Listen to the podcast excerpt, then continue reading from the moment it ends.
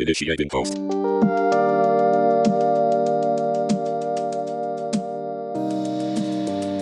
Is paying your taxes ever going to be rad? I'm pretty sure it won't. But there's a lot of things that you you might surprise yourself with. Power on mic check. Starting simulation.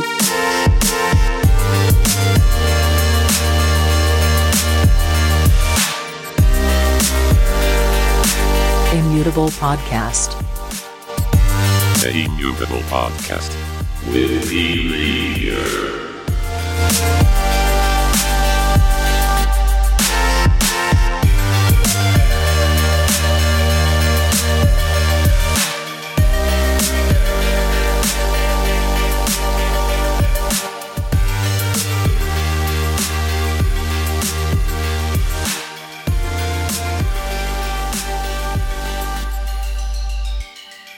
So with the noise suppression off, it just sounds a million times better. Anyway, I'm gonna go ahead and Jesus, I got like all this mucus, man.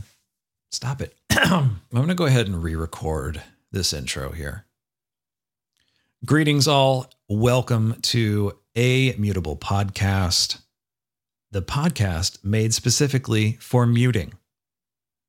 I'm your host, B Leaguer. Welcome to the first episode. As I said earlier, and I'll try to recapitulate because I was having some audio issues first recording of this. This is primarily a podcast about topics of interest to me, somewhat selfishly, loosely bounded to the following art, music, games, and technology, and a little bit of mindfulness. So if that sounds good to you, hope you'll stick around. But as I have said, let me just stop there and say I need to learn some strategies for managing my voice when that is the primary driver of, of, of the content experience. Whatever is, I haven't even eaten anything today and I'm kind of mucusy. I don't really understand, but I think it's, there's been a shift in the weather. As of today, it's the first day in the fall where it got cold overnight and the house is kind of cold waking up, which I love. I'm in the South and, uh, you know, uh, fall is, it just can't come too soon. Um, I'm used to being out on the West Coast. It, uh, up in the Pacific Northwest is where I've spent a lot of, a lot of my life. And I'm used to that kind of, you know, fall doesn't wait around too long. I mean, by September, you're really starting to hit some fall vibes. Really takes till about mid October to start to get it down here but I'm I'm good with it. And in fact, I think every time I hit fall, things just feel less burdensome. They just start to things seem to just open up. And I don't know if that if I can really say that that's the reason I'm doing this now for the first time. You know, I'll just say again because again, audio earlier was kind of my first pass was kind of borked. But this is not my first attempt at creating some content. If the word content had sneakers, man, then the sneakers would have big four inch holes in them right now. And in terms of the the the common parlance of our times, I just ugh, I'm kind of just over that. But whatever, it is a concept. It is something we have to refer to. So this it's not my first rodeo, but my other rodeos were not they didn't really gel. You know, I, I did a lot of streaming on Twitch, streamed some video games. It was never a real consistent thing. I always enjoyed it. And I really enjoyed connecting with people. And I enjoyed that it was interactive, which is something that, you know, these sort of like push forms of content don't don't have as much. And that's, you know, it is what it is. I, I do think that I found streaming to be a weird fit for me because it it always felt like you were pushing two activities into the same bucket that just didn't belong together. That's the feeling I had about it. It works for some people. For me, I, I really wanted my focus to be just on the games or just on the people and talking. So yeah, I kind of yeah, I kind of 86'd that. I did try. I, for I was out for many years. I came back to it recently, and then I kind of dropped it again. Just it isn't going to gel but you know, I still want to do something. I still want to still want to talk to people. As I said I've said to people before, my social picture is lacking. it's kind of lacking. I've moved a lot and life has been pretty strange for some years. And uh, I'm really trying to lock into something that feels a little bit more fulfilling in terms of diversifying my life, engaging some new experiences, and so forth. So that's kind of why I'm trying this and hoping that I can kind of get it, just get it, get in a, get in a groove with it. Just kind of, I can just kind of hook into it and keep this rolling for a while, keep this going for a while. Getting used to the, the, the whole vibe of speaking for content is another thing.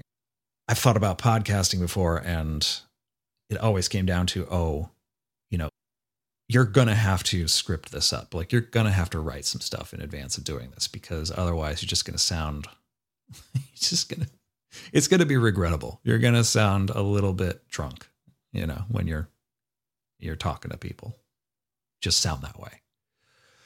And I just kind of had a revelation recently that maybe it doesn't need to be that. Maybe I can just hang out and talk to you all like I would talk to a friend, you know?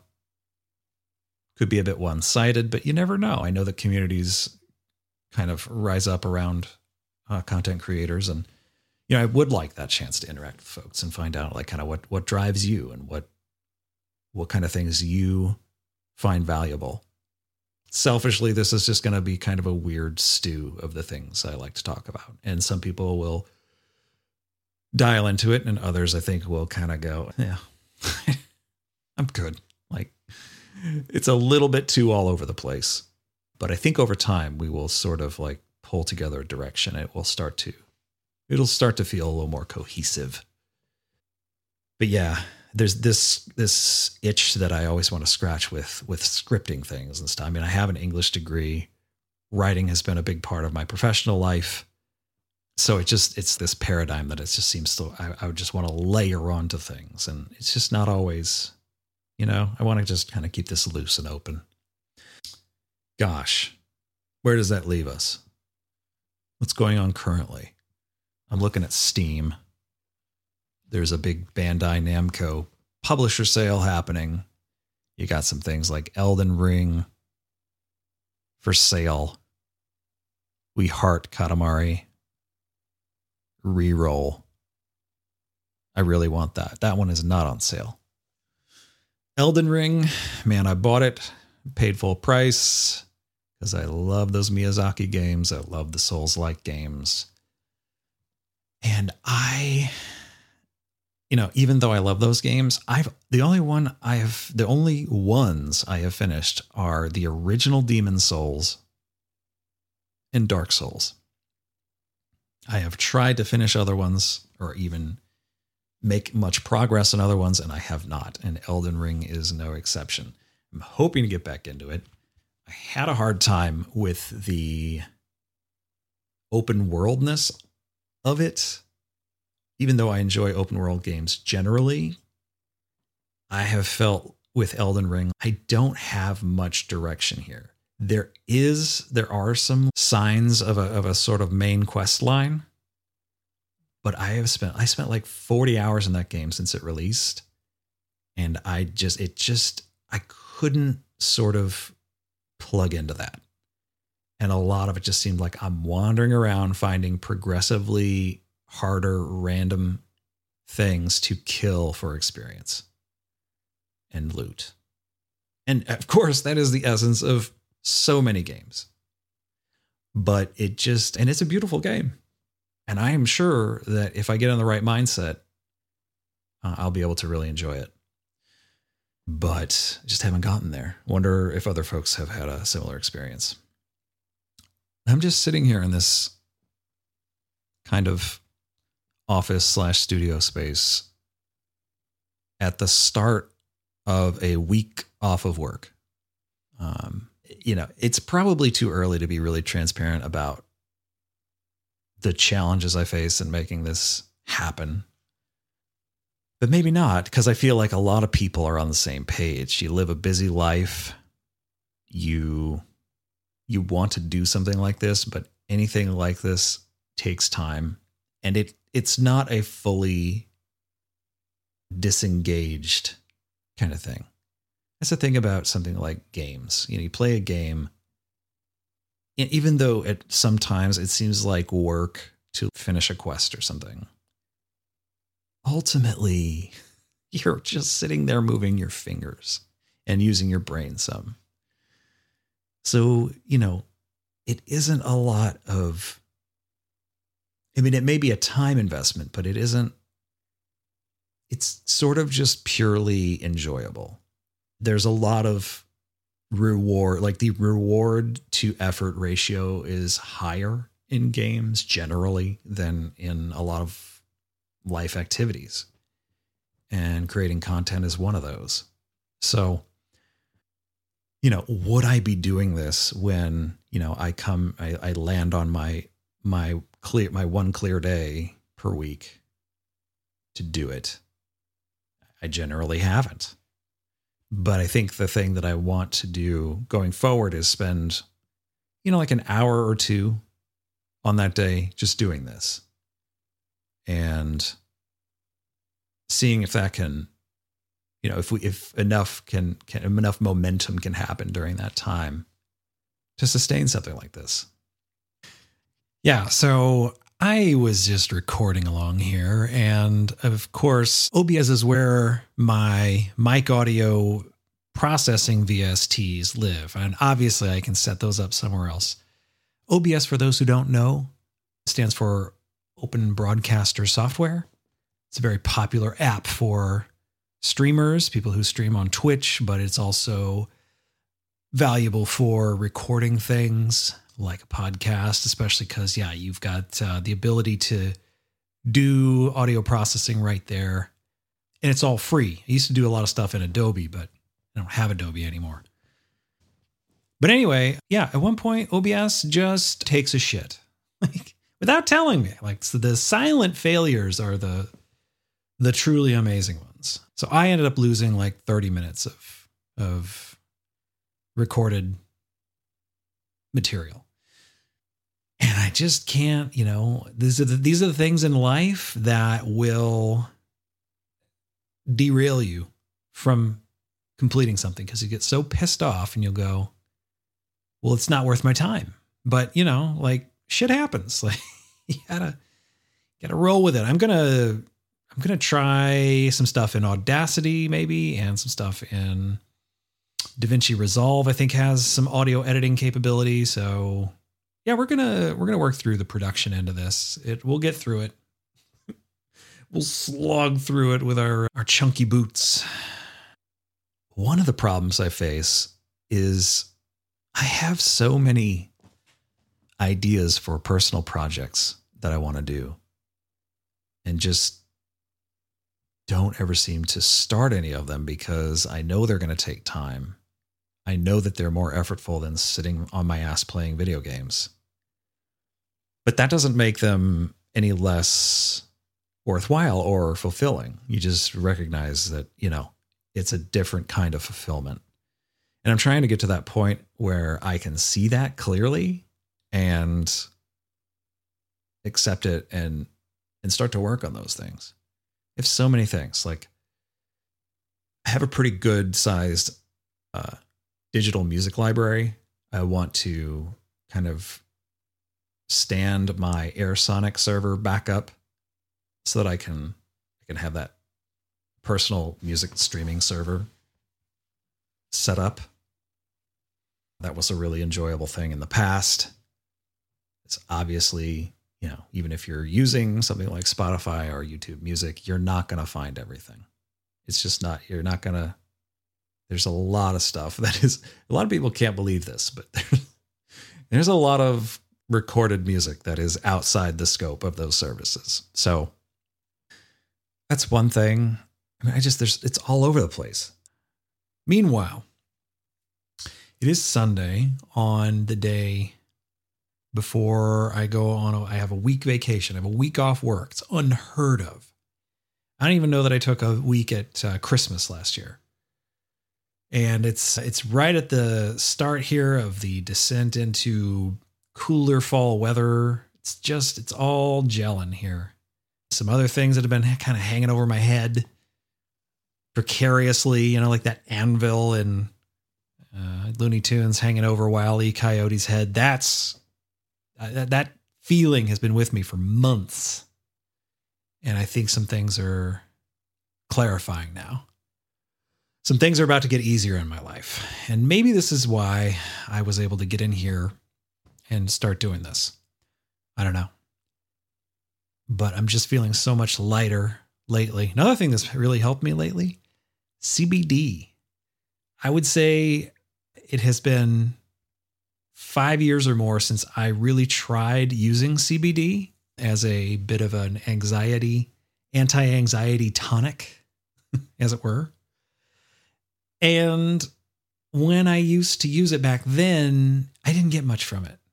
Got a little relaxed, maybe, but I realize now I think my dosage was just too low. So lately I've been taking these caplets. Now, of course, if you take it orally rather than, you know, the ways that you can take this are well, some people vape it or smoke it in flower form. I just kind of, I usually do the tincture or or caplets. And the caplets, even though supposedly your body destroys half of the CBD that it gets in your stomach if you if you swallow a caplet, it just seems to work better that way. The oil is kind of precarious because you're supposed to hold it under your tongue for three minutes, or uh, even that isn't clear. Is it 60 seconds? Is it three minutes? Make up your mind, people. And then and then don't drink water for like 15 minutes. And it just it sort of tastes like literal hemp oil because that's what it is which is very planty and it you know it's okay. But i mean anyway the caplets the feeling that i've had just taking basically i take 100 milligrams spread out across a couple few hours in the morning. And by midday i mean what i told someone here recently about how this works is if you are an anxious person, who isn't lately? Show of hands. What I find this to do for me when I take the right dosage is it's sort of just a, it's just a minus. Like if there's a 10 point scale of anxiety, it's just a it's a minus two buff. It just seems like if I'm having an eight day, it kind of comes down to a six. If I'm having a two and a half day, I'm not even I'm feeling like nothing. It's been really great. And I've been kind of taking it consistently for a few weeks here. And I would say, so it isn't a life changer, but it is definitely making the road feel a little less bumpy. And I've hugely appreciated that. I'm definitely someone who has appreciated cannabis in general over time. But I would say I have gotten, I just, I don't know. I don't know if it's just I'm getting older or what, but my usage of cannabis has shifted I was never like a, I mean, except for maybe like a couple years in my 20s, I was never like really a pothead. It's always been very occasional use. And even then, I got to watch myself because I'm just kind of a lightweight with it. So I often, I mean, when I would vape weed, it would just be kind of like less is more.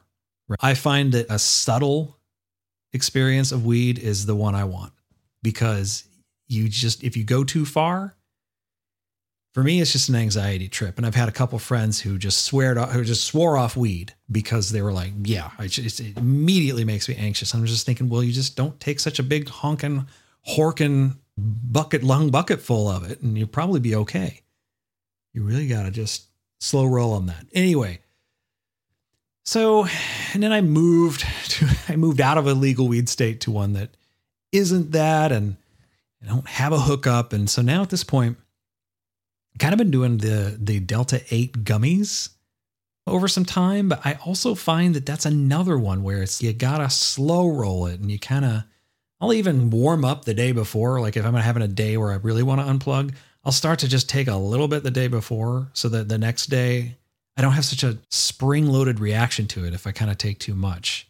So it's just an odd thing how my body kind of absorbs and processes, yeah, weed cannabinoids, what have you. So I've really found the hemp, the, the full spectrum hemp extract CBD to be the right place. It's very hard to fuck up the the landing on that for me. So it's yeah, I would highly recommend. I have brands I like, but I mean, you know, just we won't go into all that. Maybe that'll leave room for a sponsorship. I'm kidding. I'm kidding.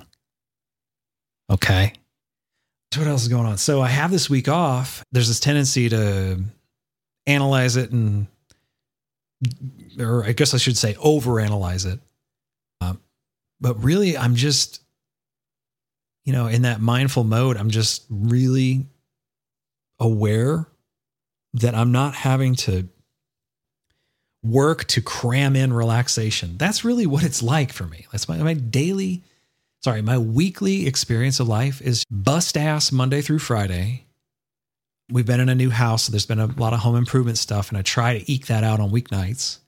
Saturday, yeah, it can often be home improvement or some kind of errands or something.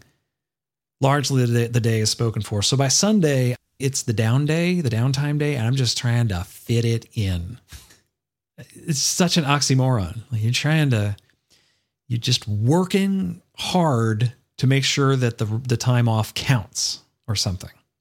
So you're you're putting in these these boundaries and you're just creating this landing zone for optimal relaxation, just minimal work, minimal effort in any of the relaxing activities. So usually what that comes down to for me is video games. So I'm usually just playing some kind of game on Sunday and you know making some good food and and that's it. You just it just goes by instantly and then that's it. And it just feels like the recharge doesn't ever feel that strong. So I don't know where my battery's at, especially after just the I don't know, just life. I was gonna, you know, I oftentimes want to talk about life and say, oh, the last some months or some years have been stressful. I just feel like the deeper you go in life, the older you get, the more complex it can get, and just you, you can't let it overtake you. But it's hard to figure out how to recharge fully. I guess that's my thing. So now I have this week, and I'm going to fight my my tendency to over engineer the relaxation. I'm just I'm just going to go with it. I'm going to take a hike in nearby Asheville, North Carolina or surrounding area. So I've got to find a spot that I want to hike and maybe a backup in case that spot looks something isn't right about it. And I got to get my backpack together. I for the first time in my life I bought bear mace. Yeah, the last the last long I've done a lot of hikes over time where it's like, "Oh, you know, it's a mile or a mile and a half. Okay, I'm done with that in less than an hour or an hour, maybe a little what? I'm not running. I'm not one of these trail runners, man. That that shit just trips me out. I'm, I'm I'll be hiking somewhere, the most uneven possible path, and some fucker will blast by me, running about eight miles an hour, somehow navigating a hundred different routes on the ground per second and rocks and shit while they're running. I, I don't get that. I don't really know what the appeal of that is. I understand it's going to work your muscles more to try and and and it's a reflexes thing, it's a coordination thing to not twist your ankle about 16 times per millisecond. But that to me isn't that's not the kind of challenge I want in life. I don't I don't need to prove to myself that I can just it's not a contest for I'm not trying to defy death here. I'm not trying to defy permanent injury when I go out for an enjoyable hike. Okay? Y'all good with that? But the last the last real hike I took was in southern central Oregon, west of the Cascades. It was a rural area I lived in. And not too far from there was just a big hiking trail, but there was nobody out there. People hike it, but it's not it's not some kind of suburban whatever. And when I was out there, it was gorgeous. And I still have, I have the pictures I took, just these insane vistas of scenery with other mountains nearby and stuff. And the thing about it though was I got to the back end of the loop, like the farthest point from civilization. And I got to a point I was coming up a, a long rise in kind of a wooded area and it's pretty bright so I can see uh, quite a ways ahead of me and about I don't know, 2 300 yards ahead of me I see what looks like a mountain lion pop out onto the trail from the from the woods. And I think he saw me too cuz I think we both kind of stopped moving and I was just looking at this thing going what am I gonna do if this thing comes my way? And I don't think I let my panic go to a 10 immediately, but I just stood there for probably three or four minutes looking at this thing. And then it finally moved and it kind of kept going. You know, it was crossing the trail and it just kept going ever since then, I have told myself that if I do any kind of a remote hike, I'm going to have some freaking bear mace with me.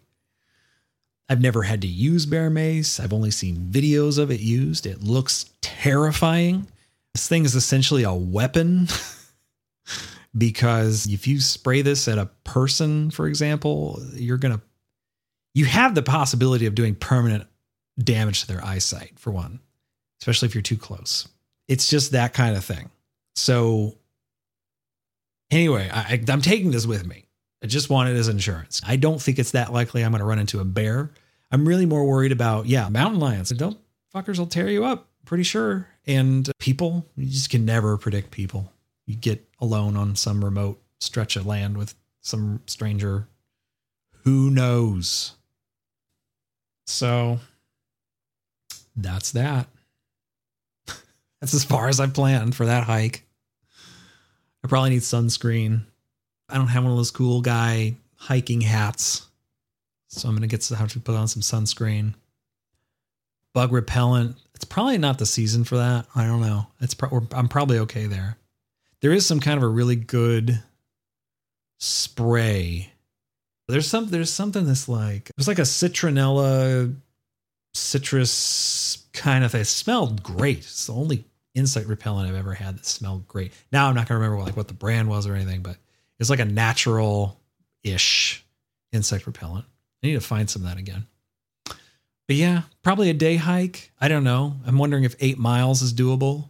It's probably on the long side, but I have eight miles in my head somehow as a as a thing. Could go longer, but yeah, the the ones I've done five to eight miles is like, yeah, I'm pretty good by that point because I'm not a super super fit guy. I mean, I've I run a little bit. I ran yesterday, and I, I haven't been running much at all lately because I just don't like running in the summer. I just I basically hate it. As much as I love running outside when it's nice weather, I kind of hate running outside when it's hot weather. And I mean, what I, what I consider hot is ridiculous. I won't go if it's already 72 degrees or higher and sunny. I won't go because it's just you're out in the sun long enough and that you're just sweating buckets. That's not how I want to do it. So I haven't been running much lately. I did though. I did go yesterday, and I've been, you know, my times are slow, because I haven't been running. And there's a tendency when that happens, you get to that point to just go, "Why do this?" You know, to just kind of give up on it. But the experience is still valuable, and you know, even if you're not as fit, there's only one to, one way to get back there. I use the Runkeeper app to track my runs, map my runs, and track my time. And at the end of the run, it will ask, you know, rate the run, and it'll give you this range of frowny to smiley faces, one through five. Even at times like this, when the run was slow, or, you know, if I was having some pain or discomfort or something, you know, a lot of people just go to the very bottom, press that one, like the, the, the I can rip emoji, you know, at the at the bottoms of the scale. But I always choose one of the top, just one of the smile, the big smile or the less big smile, you know, because every time you go out and do something like that for yourself, it's valuable. It's good for your mental health. But There was an article recently, or or maybe an interview with a neuroscientist in the UK who said that the best thing you can do for your brain, period, is go for a walk every day. Go outside and go for a walk for at least, I don't know what they said, 15 or 20, 30 minutes, something like that. Uh, I don't do that. I should be doing that kind of thing. I don't know the basis for why this is so good for your brain, but it is. So, yeah, just wanted to. That's probably enough said about physical exercise. Let's let's go to the ex- other extreme end of the spectrum and talk about some nerd shit. I just started using my Steam Deck again. I had bought the Steam Deck pretty much at my nearest opportunity and I think that was was it last year or was it 2 years ago? This is how my memory is at this point. It's this is absurd. I guess it was a year ago because yeah, I bought it, played with it for a bit, and then once I got into this house, we moved into this house in January, and we're probably moving again. Of course. we'll talk more about moving a lot and how disruptive that is. So I, this thing is, had been in a drawer for like six months, and I feel kind of bad. But yeah, I pulled it back out because specifically, yeah, I wanted to have that flexibility to play certain games on the go. Particularly, I have been really, really sucked into this game I've been playing lately called Caves of Qud. I can't explain why this has sucked me in so hard. So, if you have ever played a roguelike, you will probably know what I'm talking about, or maybe you've read about it and maybe you've been looking for an excuse to play one. This is an amazing one to play. Caves of Cud QUD. This game has been in early access for a decade, and it's about to come out of early access and, and release like in 2024, but it's perfectly playable now. Fantastic game. Why is it so amazing? Well, I'm a sucker for a post apocalyptic setting. That's the first thing. And this one in particular is less like Fallout, which is a little closer to the current time. And a lot of life resembles life in 2023, maybe just after a nuclear bomb kind of thing. You know, a lot of, I mean, it doesn't really resemble 2023. I mean, all this sort of 50s imagery and Fallout is its own kind of vibe, but the, the whole point is it's it's a fairly recognizable reality in terms of the game world. Caves of Qud, I mean, on top of the the overall look and feel of it, which it's not a 3D game. It's a this has been built more like one of those old school text mode roguelikes, like the original Rogue or you know NetHack or something like that these really old school OG roguelikes. But it doesn't use the ASCII characters. They have a custom pixel art set of tiles. It's great. And there's so much to it, it's a little hard to describe, but just like a lot of classic, those classic OG roguelikes, it, you know, according to what is it, the the Berlin definition of roguelikes, they're true roguelikes. Permadeath, if you play it in the classic mode, they have other modes now, and thank God because I would not do well. I would not. I have played it in the permadeath mode, and yeah, I never got far. I never got past the first couple quests. Easy to die in this game. It's a very difficult game. Can be. But, you know, as we've all talked about, a lot of people will avoid difficult games. You hear people bitch about Dark Souls, like, this is such a difficult game.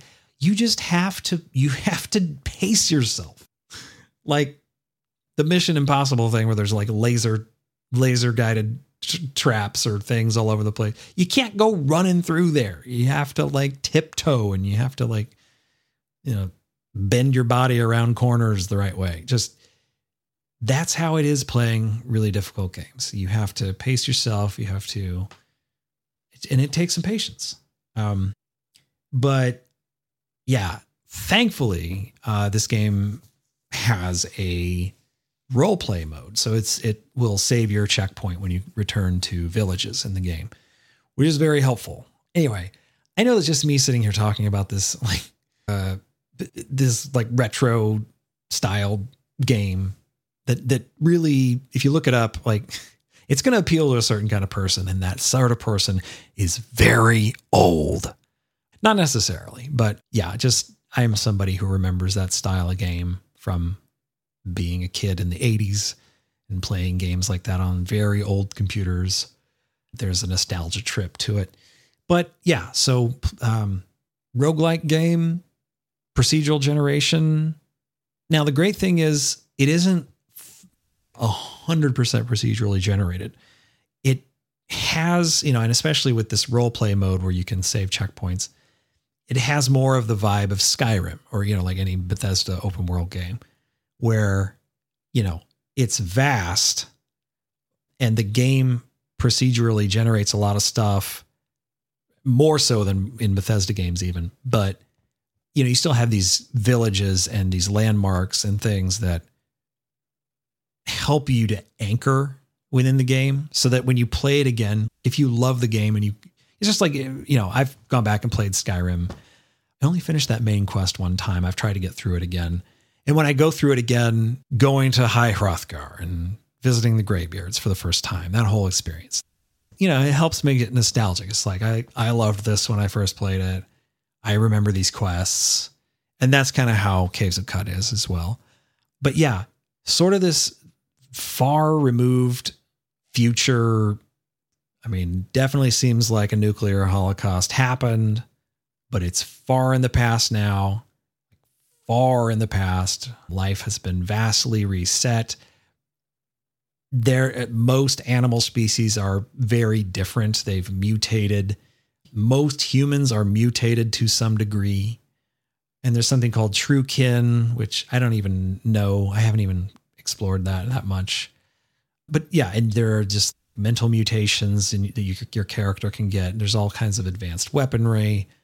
Uh, the mutations you know, allow you to do things like throw up a force field or um, open tears in the space time continuum and shove, you know, shove enemies through it. And there's a lot of emergent gameplay. That's just the sort of thing to say, like, unexpected things happen, right? Things that you would not expect. It's just a fantastic game. I could go on about it. I would just, and I probably will in the future. I would just recommend folks go check it out if you have ever wanted to play an OG type rogue roguelike, not so much the rogue lights. Like they might have called Dead Cells a rogue light, for example, because it's very difficult. It does have permadeath and it's procedurally generated. That's usually enough to get something the rogue light tag. But if you want to play one of the kind of retro styled authentic roguelikes, Caves of Qud as a as a revival of that formula is amazing. Go check it out. I've done quite a bit of talking here. Let me relay one more thing. I've been doing some woodworking for the first time ever. And when you find yourself at a certain place in life doing woodworking in your garage on a weeknight, there is something so irrefutably essential old person about doing that. I just feel like I'm minutes away from my AARP membership. I still have a ways to go for that. But yeah, it's interesting though, because yeah, we just bought these. We've had these very nice sort of side tables for our bedroom that we bought off Facebook Marketplace, solid wood, but they had a stain on them. We wanted them to look like natural wood. And we wagered to ourselves that if we sanded them, they would come out looking like that. But I've never sanded like a whole piece of furniture. I don't know what that's like, but we got sanders. Um, we got a round one, then we got one with the pointed, the the pointy part looks kind of like a clothes iron, so that you can get into corners and stuff. And I got to be honest. I just I was begrudged. I t- we bought the the furniture six months ago, and I've been dragging my feet on this. I haven't gone there.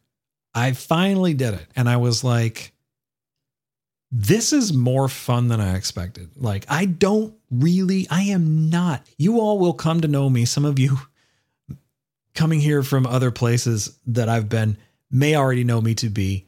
a fucking nerd. I don't do that kind of stuff. I'm not interested in that kind of stuff. DIY stuff is always I do it in new houses because we we want to have the place look different. We want to modernize it. We want that experience of the home, but I'm not doing it for the love of the task. I'm just getting through it, you know. So with this, I, it was kind of a similar thing. And then I just realized as I was doing it, I was like, this is so fucking satisfying. Just sitting here with this sander and just slowly, and not even that slowly. I mean, the whole thing took me, I don't know, to get the whole thing sanded, especially the corners, which are real awkward. It might have taken me what, three to four hours, split up across a couple few days, and it was done. And it looks great. I still got to put the polyurethane coating on it to keep it protected from drink condensation or whatever might go on there. But I'm telling you, like, try to see some of your life experiences that way. Like, if it's something you're dreading, try to go into it thinking, what if it was good? What if there was something about it that I actually liked? Because as I'm sanding that thing and I'm seeing that my hand motion is dictating how this is working and how how evenly the sanding is happening. And then sometimes there's a, like a stubborn, little stubborn part, and you just kind of, you know, lift up part of the sander and just quickly scuff it off. And then before you know it, you've transformed this thing. Anyway, I can't explain why it was so satisfying, but yeah, I would say with a lot of things in life, if you're dreading something, I mean, now there's just some things like, yeah, is paying your taxes ever going to be like fucking rad? I don't, I don't think so. I'm pretty sure it won't. But there's a lot of things that you you might surprise yourself with. Especially not to be your pusher, but again, with the CBD kind of in tow, you know, drop one or two of those before you go into some potentially boring or frustrating thing. It goes back to some of the mindfulness stuff. Like I, I've told a lot of people I, I have insomnia. I wake up at night all the time. It's a lot of times it's driven by stress. I will turn on, you know, Eckhart Tolle. A lot of people know that guy, famous uh, guru type guy, spiritual guru. Really just has the mindfulness thing very well articulated in his body of content between his books and podcasts and so forth, videos. He's been all over the place. And, but you know, something about his voice is just really, really calming. Has sort of this like German accent, kind of German, German via London, you know, kind of vibe. Is he German? I don't know. I should know that. Anyway, yeah, really just almost essential because I started listening to him just to sort of knock myself out, just because his voice was really chill. But I mean, the content, it's just, it always helps. It always takes me into my next day um, feeling a little bit differently and a little bit more patient, patient with life because there's a tendency in so many of us to expect it to be something that it's not. But you have to enjoy it because you only get one.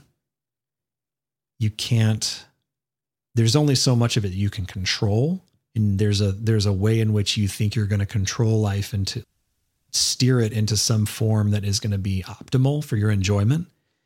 And that I've just learned over plenty of adult years now that that is not that is generally not likely to be how it works.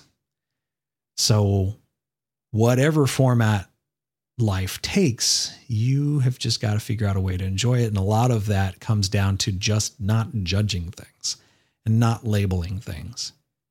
You know, he said in one of his talks at one point, what would it be like if you didn't have any words to describe the things you see around you, like television, door, tree? What what if it went to that level? Now, step back from that a little bit and think about the kinds of labels you put on things like good or bad or dumb or, you know, whatever, you know, adjectives you end up putting on things around you.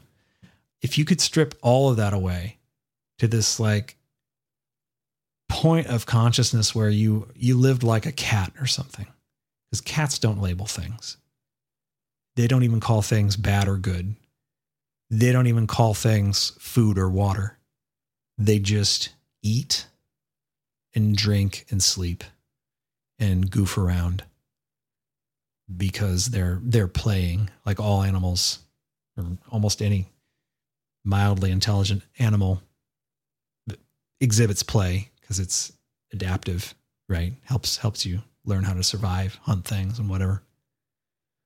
But you know, they don't they don't label anything. And they exist that way. What would our life be if it was like that? How much less angst would we feel because our ego is not like wrestling us into a deathly chokehold every 3 minutes? That kind of thing has been really really helpful for me. Anyway, so it's with that kind of mindset that I came to do some woodworking here recently to to upgrade some of our furniture. And it made me remember uh, working with sandpaper. I just remembered the most random thing, but it kind of fits with fall because there is a band that I've been a fan just haven't even like where do I even start with music? Music is just like this uber important thing in my life and in terms of just my experience of life.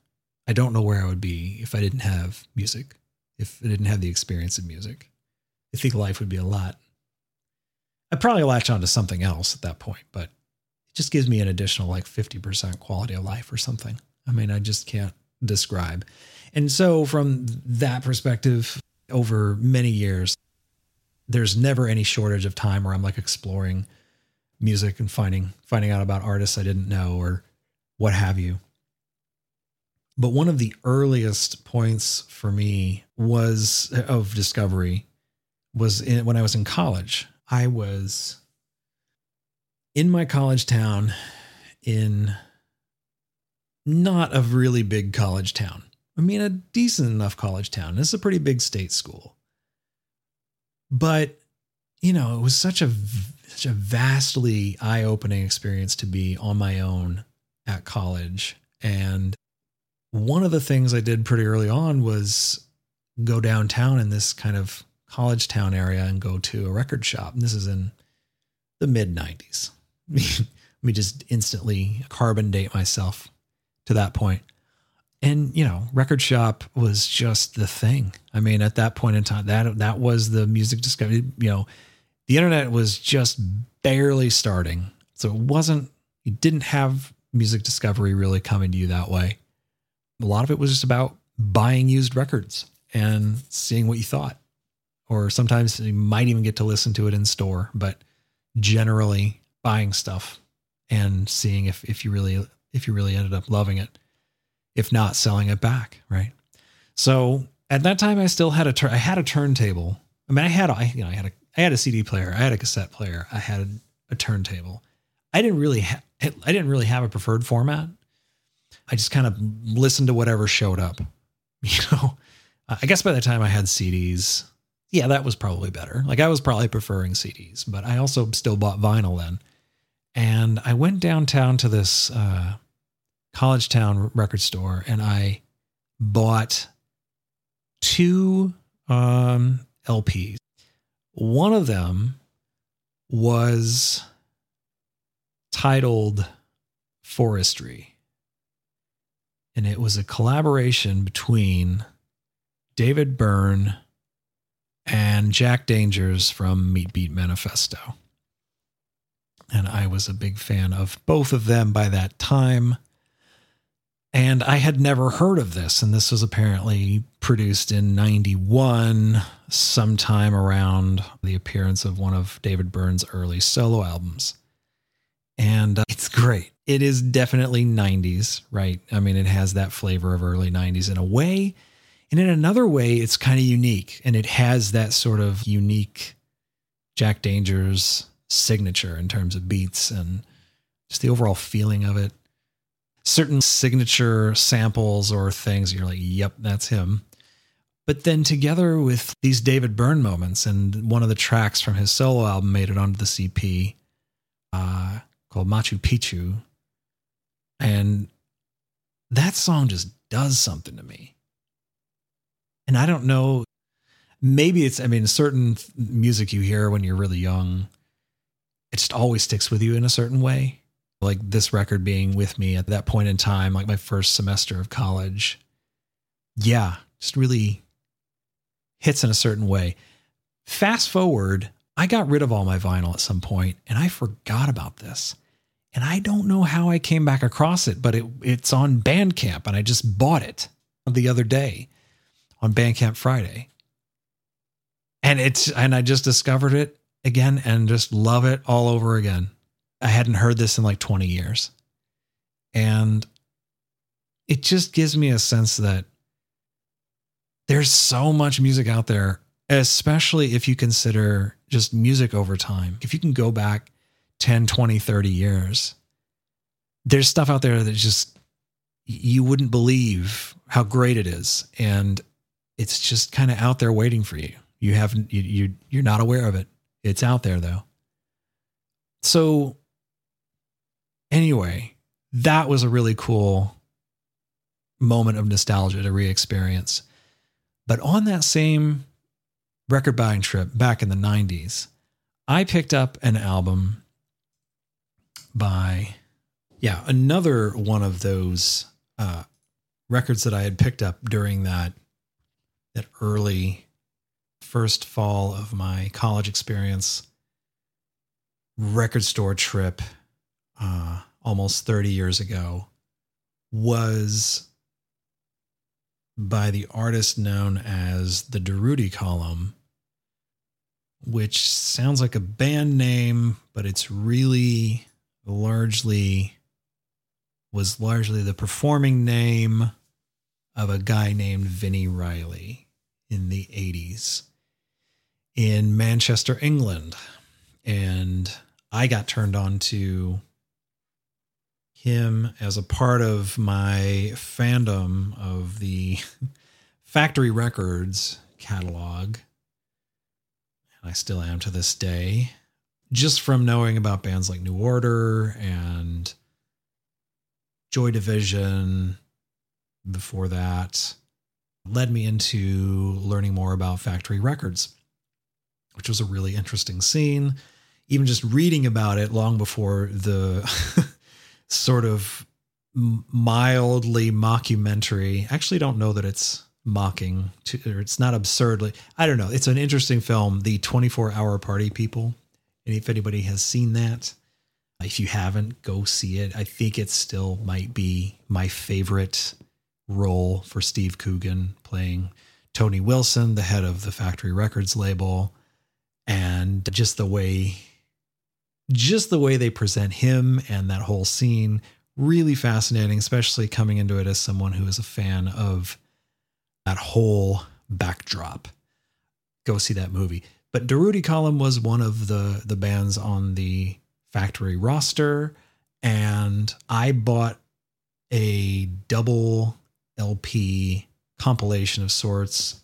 The name is actually escaping me something like various passages or something. It was kind of a, I don't know. It's, it wasn't like a, a part of the, I don't know if that was an official, I don't know if that was a factory release. It might have been some other thing. Anyway, it's just mostly instrumental music. He made some attempt at singing.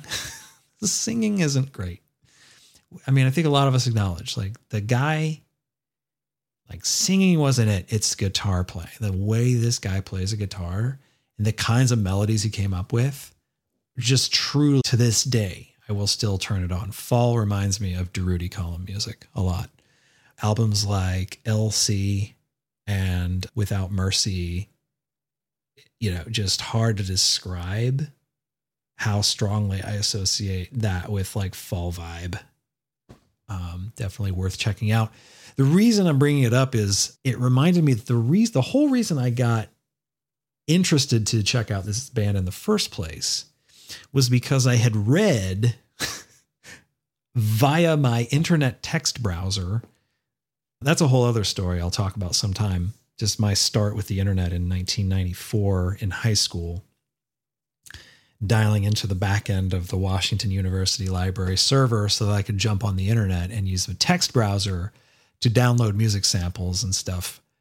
Yeah, we didn't have AOL. we had we had some more crude things and we still made it work. Modems and such. Most people are just there's any number of people right now are just dropping, just dropping off the podcast.